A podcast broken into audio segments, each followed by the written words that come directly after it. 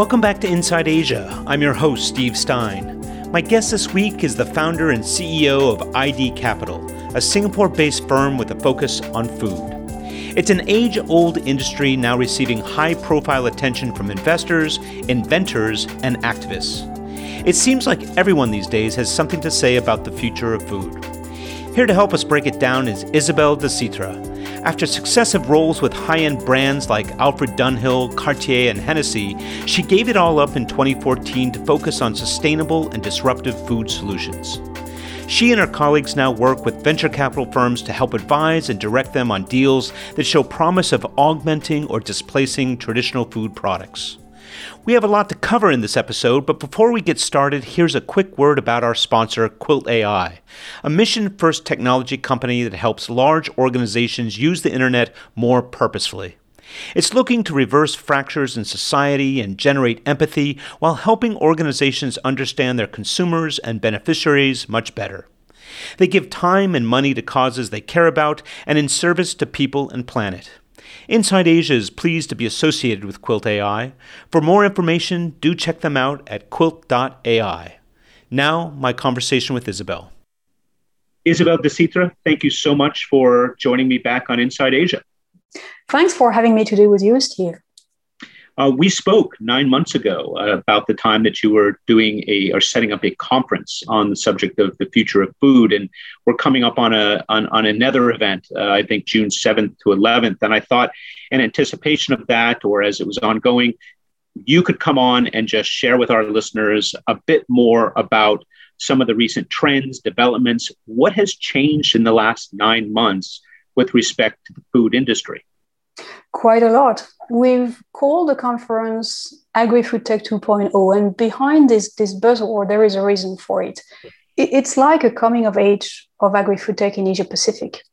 Even a year ago, we were not where we are today. And in that respect, I would say COVID has accelerated what was already in the making. It hasn't created the trend, but it has definitely put more emphasis on this.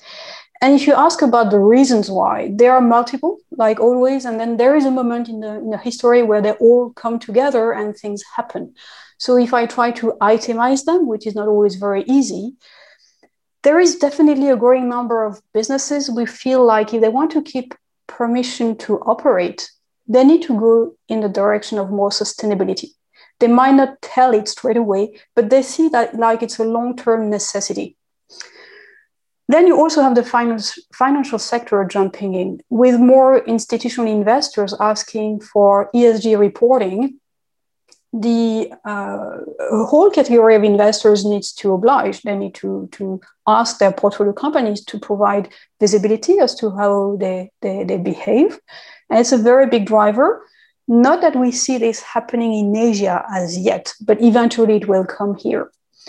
You also have another driver in the financial industry, people looking for oversized returns, which is very difficult to generate these days. And if there is no other option, they'll turn to alternative investments. Within alternative investment, you would have the whole suite of private equity and then venture capital investments. And in that respect, having have a few star exits like Beyond Meat's IPO, which has generated fantastic returns for many investors, is definitely a hook that is attracting a number of investors in that space. But from a social perspective, I would say there is another driver which is not to be underestimated. The younger generations are paying a lot of attention to climate change, and you might not care feeling like it's a youth kind of thing, but it's having some ripple effect on a number of aspects of our society, notably the reluctance to have babies because they feel like it's not a nice place to, to raise them in. And I don't mean there are many parents that can be indifferent to this.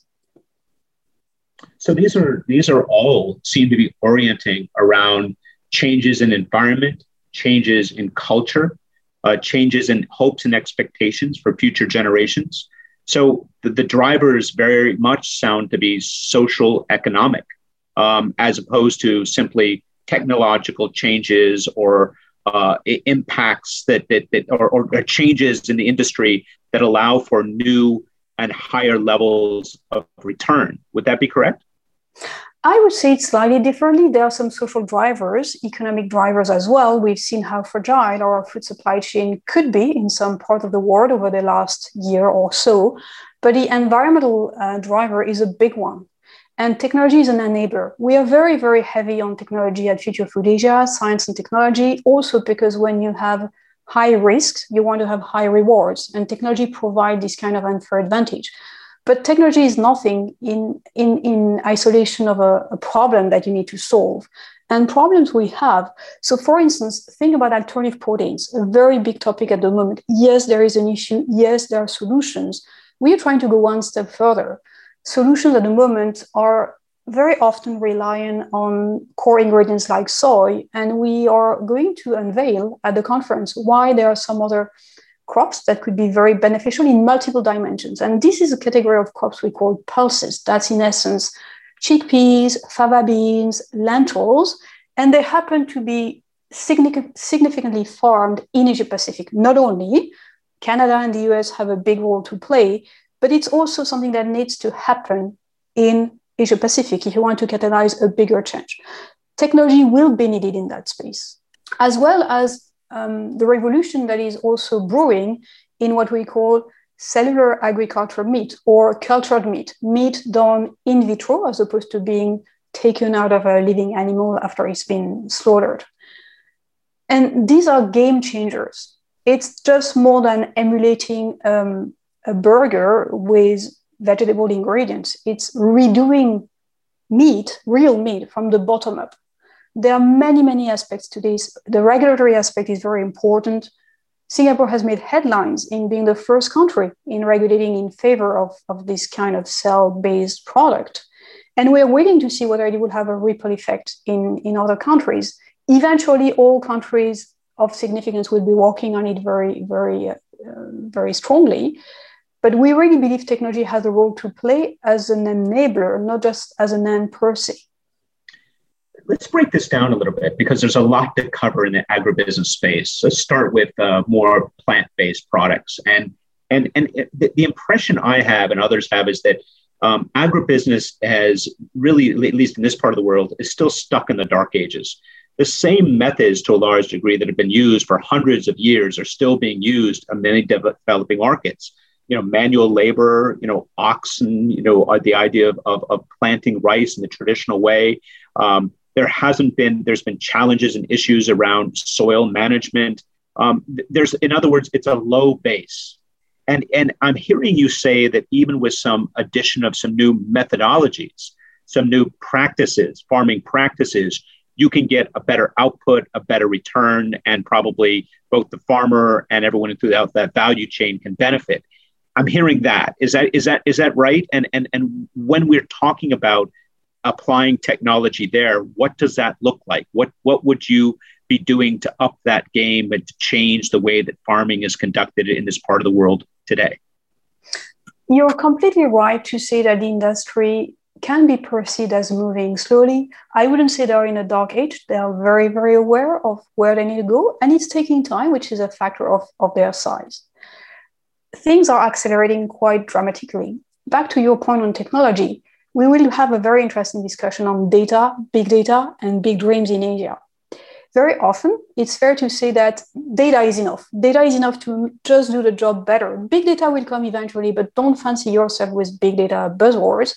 Just data, price information, transparency of the market prices, information on the soil, humidity, fairly basic agronomic data would be sufficient if provided in a, in a transparent manner to the farmers to do the job better. In many respects, in Asia, we are there, but it doesn't mean that because we are still walking, we cannot learn how to run and we can run faster. We are really willing to push the agenda of regenerative agriculture. You, speak about agriculture as being a, a pain point, an issue, but I, I would also like to advocate for the fact that if done properly or if done differently, it can be a way it can be a carbon sink. It can be a way to sequester carbon. And that's where it's it's beautiful because it becomes part of the solution not just the problem.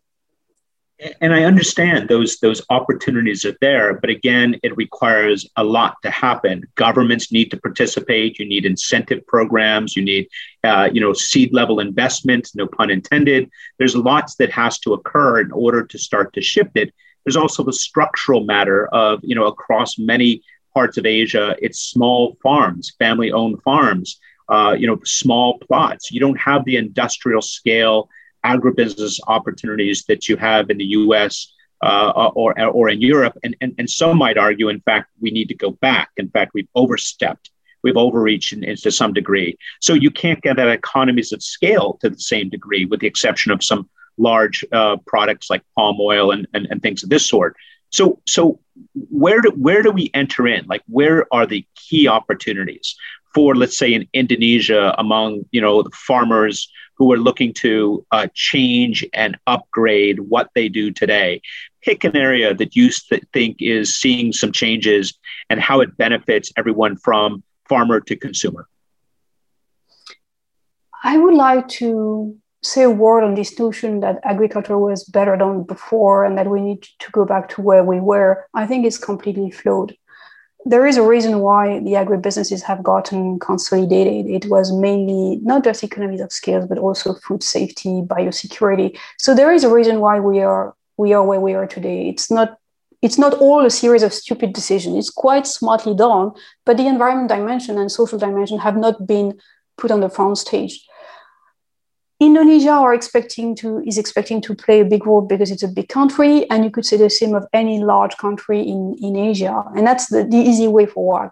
Of course, when you have very strong government sponsorship of these initiatives, it's better because it's not just a private uh, sector's initiative. You need to have the right incentives, and that's the government's job. So in some countries, it will be more difficult than the others.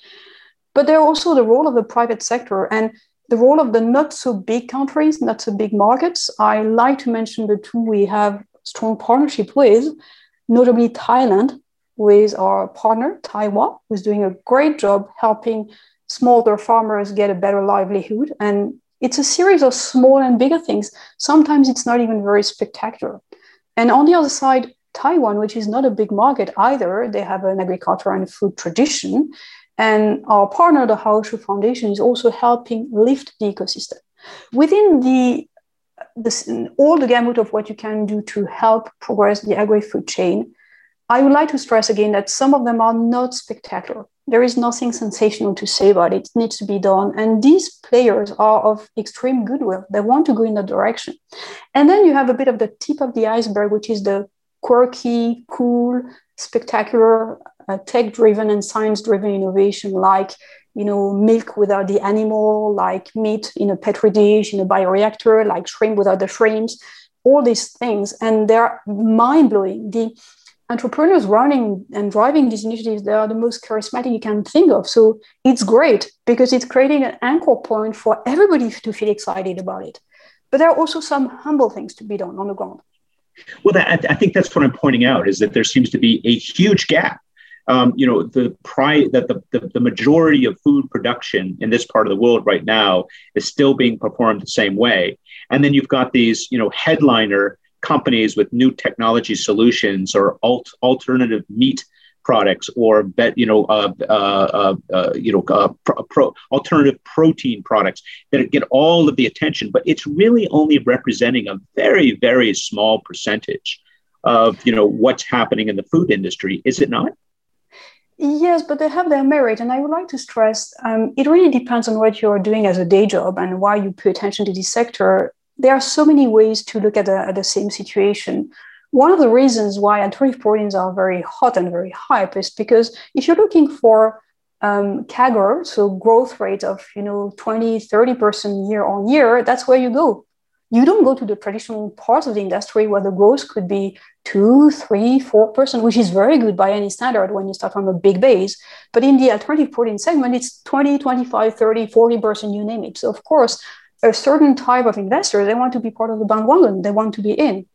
And it's not mutually exclusive. You see very well Monde Nissin, the bigger player in the Philippines, having acquired Quorn at a time where it was very visionary. Nobody was on this segment. And now going to IPO, it was yesterday, and raising more than 1 billion.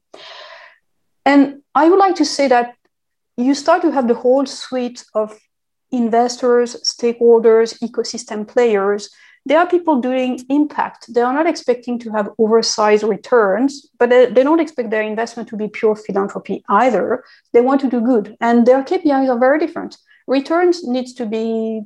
It's fine if it's capped, but they want to make sure there are other positive KPIs they're delivering against. So the industry is moving. We we came from the very beginning with this vision that if we build Future Food Asia in isolation or against the industry players, I mean, who is the giant you sit on the shoulders of to have more impact? If, if, if they're against you, then you're nowhere. I'm not going to lift all this by myself. Working with Cargill is a way also to say, whatever can make sense at a small scale, think about how to make it much bigger and then it will have a ripple effect on the entire supply chain. And if you tell me, yes, but it's very slow, it's not that slow. It's moving much faster than what you could see publicly. And, and I guess that's what I'm trying to understand is, is, is, you know, again, what's changed? I mean, agribusiness was left to its own devices for a long time. And all of a sudden, in the last three or four years, it's just as hot as hot can be. It's it's on every the tip of every investor's tongue. Uh, you know, a lot of pension funds talk about it. The sustainability issues are coming up. It just feels like there's this um, this uh, the lines have all crossed and we've arrived at a point where the industry has received a much needed infusion of attention investment technology innovation in order to upgrade you know what what we all depend so deeply upon which is food. I don't believe innovation has ever died off. I also believe there are some innovations which are not very friendly to the public opinion. Gmo has been one of them. Right. But if you look at hybrid rice, for instance, and the father of hybrid rice in China just passed away a few days ago, it's been a game changer and we owe him a lot.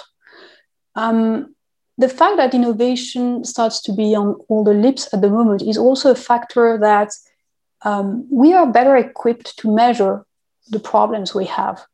And I really believe as long as you, so long as you cannot measure the, the baseline of where you are and where you want to head, it's very difficult to drive an entire team, an entire company, an entire ecosystem towards doing things which might not be the easy path. The well traveled path is to do things as usual, increase productivity and yield a little bit every year, you know, patiently, thoroughly, in a very disciplined manner. Um, corporations are not meant to generate disruption in isolation of some, some impetus, something that makes them think differently, of course, but are here to always generate continuous pro- improvement and they, they're doing a great job at this. Startups are not good at this. Startups are good at thinking out of the box. We really need both no doubt about it.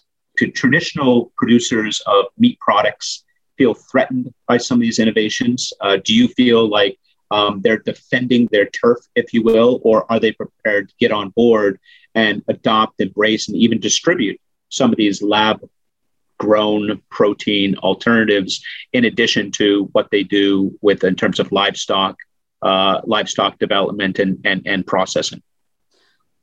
Traditional food producers that we have spoken to don't feel threatened. They want to be part of the um, they want to be part of this. Mm. they want to embrace it fully. They want to um, play this game. They want to belong to. They want to innovate as well. They want to partner with the best innovators and they know you need to count on this new emerging segment. They don't see this as an anecdotal um, fad that is going to disappear in a few in a few months or years. So they are very serious about it. I wouldn't say they feel threatened. Where you could talk about a threat is the people who are pure players, say in livestock farming, in um, feed and nothing else, not just feed in addition to food and other ingredients. You could believe they feel threatened. So there is a disconnect that's very interesting. Meat consumption is, is rising. Regardless of whether we like it, it is rising. Yes, alternative protein is rising, but meat consumption is also rising. So they don't feel immediately threatened, but they want to, they are very, very keen on putting facts on these very big, you know, blanket blames that are thrown in the industry because they feel like there is a way to, to make agriculture part of the solution, not just part of the problem you, you know, so much of this, it, it comes down to price and, and, and, I, and coming to a point of price parity, uh, lab grown meats versus, you know, the, the traditional livestock produced. Um, that's a long way off, I suspect. And, and in order to get there, you've got to scale at a massive level. Do you anticipate that there will be a time when lab grown meats could actually displace of, of, of, traditional livestock, or or is it going to be just a an addition uh, an additional stream, an additional product something to supplement maybe for those that you know are more environmentally conscious or have an issue with with humane treatment of, of animals what do you think I, I, am not good at reading the future. I think human beings are generally quite bad at it. So I'm not going to answer your question directly, but I'm going to answer a slightly different question. If you take the alternative, alternative protein family, starting with a plant based alternative, which are there, it's not disrupt, perceived as disruptive anymore, all the way to clean meat, which is what you wanted me to talk about, which is, in my opinion, still at an R&D stage and where we need more public money to make sure it's accelerated in the middle, you have what I would call the middle child. The middle child, by definition, is very discreet, doesn't want to be bothered. He's following his own path, the real middle child. And this is fermentation obtained proteins. And they are there, they are at price parity. Perfect Day has been an announcement on this. It's a big thing. It's a fairly discrete subcategory of alternative proteins but they are reaching price parity and beyond price parity they can take the cost down and it's a game changer of course because as soon and you hit the nail on the head as soon as you get below the traditional alternative traditional solution then you open a new horizon a new market segment you anticipate that's going to happen so it sounds like a portfolio approach to protein alternatives is what we're talking about that there will always be a segment receptive to this and therefore it'll continue to grow on pace yeah Absolutely. You have in Singapore amazing initiatives around microalgae, and that's not to be forgotten. It's not per se a completely new sector, unlike clean meat. But modern technology is reaching such a level of maturity that we can now think of algae as a, as a purveyor of um, core ingredients, not just specialty ingredients that are you know supplied in very in, in limited quantities for very high-end usages like cosmetics, like food supplements, we start to be able to address the, the question of the bulk protein, the one you eat and that makes your protein intake with microalgae. That's also a game changer. So clean meat, definitely. I'm, I'm nobody to say we are going to reach price parity in two, three, four years. I don't believe anybody can really predict this. But what I know for sure is that we should move and work in the direction. Let's talk about Singapore a little bit. I mean, it's a landlocked uh, nation state, island state. Um, it has uh, very little arable land. Um, it, it's dependent on its neighbors, Australia, Indonesia, particularly Malaysia, to receive most of its produce and most of its of its of its food products. Um, what is Singapore's position in the future of food? Where is it trying to stake claim? Um, and do you believe that it's more driven more by the idea of food security or is it around the idea of participating in uh, innovative food alternative opportunities? I would say it started with the latter and it moved towards the former. When we started working with the Singapore Economic Development Board in 2016, the narrative was probably more into these are the jobs of tomorrow. These are the innovations of tomorrow. We need to be part of it. We need to catalyze them, and it would be good for Singapore the way shipping, logistics, finance have been making the Singapore of today. Over time came the narrative around food security, 30 by 30 plan, and, and COVID broke. And I would say it has probably accelerated the agenda, but I don't want to talk on behalf of the government. What I see for sure is that Singapore is the shining star in, in, in Asia. And it's remarkable given the small size of the country. I think the number of startups in food tech, agri tech per capita is is really impressive and probably the highest in Asia. Um, what I think is also um, has been a very early and smart move from Singapore is to choose their battles, and three of them predominantly. The first one is alternative proteins. The second one is aquaculture, more traditional, but think about tropical aquaculture. It's not a well researched domain, and Singapore can really make a dent in it. And the third one is urban farming urban farming with a Singapore mindset and Singapore lenses. So the stakes are different than the US, than the Netherlands. And of course, Singapore is not the only country to work on urban farming. In Asia, it started in Japan, and it then went to Taiwan as a way to repurpose the semiconductor industry, as a way to leverage this um, IP knowledge and technical knowledge. What is very interesting is that every, every country has its own stake in terms of food security they are different and they are driving a different type of innovation. And Singapore is, is a mind blowing example of how you can make a difference, even if you're a small country. Yeah, that's great. I mean, they, they've always committed to being one of the greenest urban centers in the world. Um, I that what their spend on on trees and on on management of their green spaces is, is is some phenomenal amount of money. I'm wondering if they'll take some of those beautiful aspects and convert them to food where you know, every rooftop or every lane in between the highway will be, you know, flush with fruit trees and and and you know any type of vegetable product. Uh, do you think they'll ever arrive at the point where they see food as something which exists or coexists with you know within within the park or green spaces that exist here today? Why not? Uh, selfishly, as a Singapore resident for the past nine years, nine years and a half, I would be very happy to see this happening. there are definitely very smart and innovative way to repurpose some some spaces which are otherwise staying idle, like some parking lots and things like this, into into rooftop, into sorry, not rooftop, but into uh, urban farming premises.